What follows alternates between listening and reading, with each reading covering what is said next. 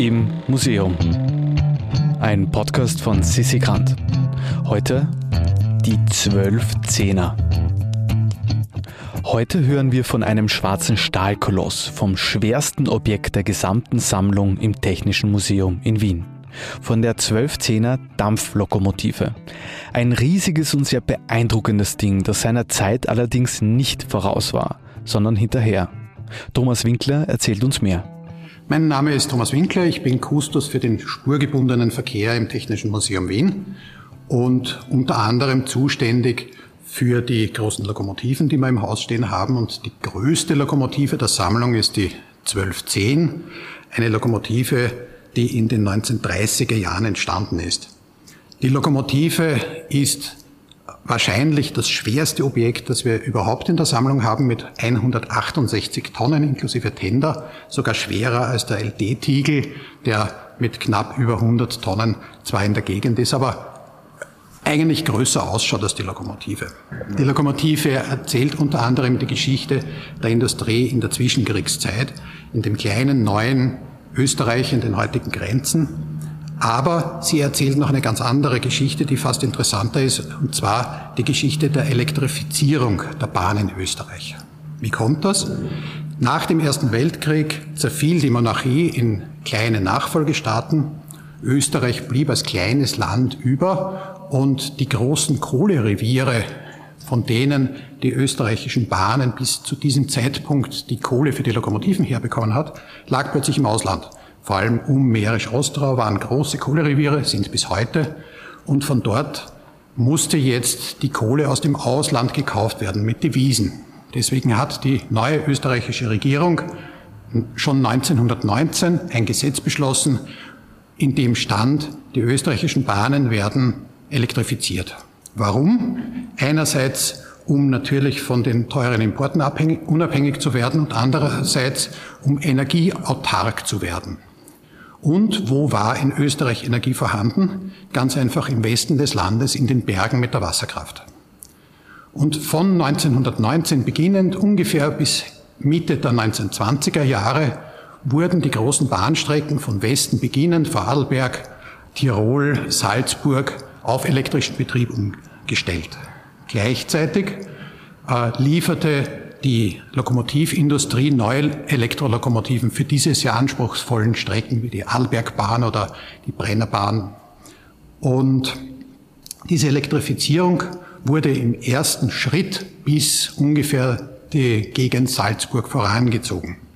Dann sollte der zweite Schritt folgen, das heißt die Fortsetzung der Elektrifizierungsarbeiten östlich von Salzburg Richtung Wien. Da entbrannte aber eine heftige Diskussion.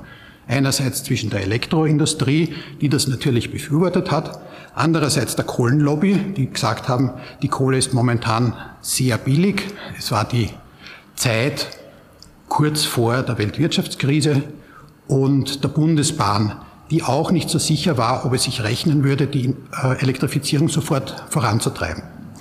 Diese Diskussion hielt einige Zeit an und schlussendlich wurde der Entschluss gefasst, wir elektrifizieren jetzt nicht weiter, sondern wir bestellen neue, moderne Dampflokomotiven.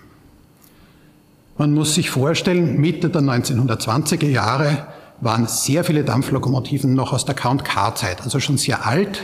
Es war eine große Vielfalt an Typen, was natürlich die Instandhaltung, die Lagerung für den Ersatzteil sehr aufwendig gemacht hat. Also hat man gesagt, wir nehmen die modernsten Konstruktionsmethoden und bauen für alle Anwendungsfälle, die wir brauchen, neue Lokomotiven. Das heißt für Nebenbahnen, für leichte Schnellzüge und auch für schwere Schnellzüge.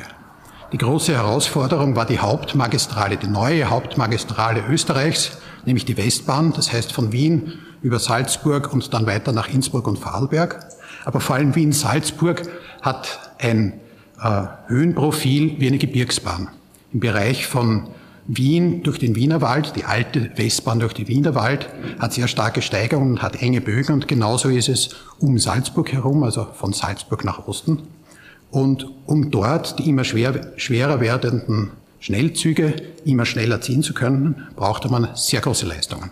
Und das Ergebnis war die Bauerei 214, später als 12 äh, bezeichnet. Und es wurden dann ab 1932 die ersten Lokomotiven dieser Baureihe ausgeliefert. Insgesamt 32 und 1936 waren es 13 Stück und die Nummer 10, die hat eben bis heute überlebt und steht jetzt in der Halle des Technischen Museums als Denkmal an diese Zeit. Die Elektrifizierung wurde schlussendlich wieder aufgenommen. Sie war ja nicht aufgehoben, sondern aufgeschoben, allerdings erst nach dem Zweiten Weltkrieg.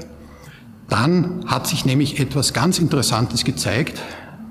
Die, der Wunsch, die Energieautonomie für das Land durch die Elektrifizierung herzustellen, hat sich da wirklich gezeigt, dass es der richtige Weg ist. Denn obwohl eine elektrifizierte Strecke mit der Oberleitung eine sehr fragile Infrastruktur hat, konnte die sehr schnell wiederhergestellt werden.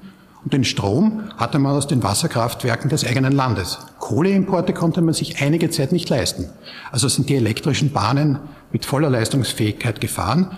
Die Dampfstrecken waren allerdings durch Kohlemangel einfach beschränkt. Und sukzessive in den 1950er Jahren wurde die Elektrifizierung wieder aufgenommen und bis 1952, 53 konnte die Westbahn durchgehend elektrifiziert werden. Die Zwölfer, die bis dahin diesen starken Betrieb äh, aufrechterhalten haben, verloren mit 1954 ganz einfach ihr Einsatzgebiet. Sie wurden nicht mehr gebraucht. Obwohl sie noch nicht einmal zehn Jahre alt war, die Zwölfzehner, wurde sie abgestellt. Sie bekam sogar noch eine große Revision, stand dann über ein Jahr einfach abgestellt herum und 1956 kam sie noch einmal nicht einmal ein ganzes Jahr auf der Südbahn zum Einsatz. Das heißt vom Wiener Südbahnhof über den Semmering. Allerdings hat sich da gezeigt, dass diese riesengroße, schwere, lange Lokomotive für die Semmeringbahn überhaupt nicht geeignet war. Es war das Personal nicht zufrieden damit, die Strecke wurde beschädigt und schon im Oktober, Ende Oktober 1956 kam das aus für die letzte betriebsfähige Zwölfer. Das heißt, sie war nur von 1936 bis 1956 20 Jahre im Einsatz, obwohl sie technologisch und von der Leistung der Industrie einen wirklichen Höhepunkt dargestellt war, war sie eigentlich zu spät. Ein Denkmal für eine Dampflokomotive. So hat dieser Koloss im Technischen Museum ihre wahre Bestimmung gefunden.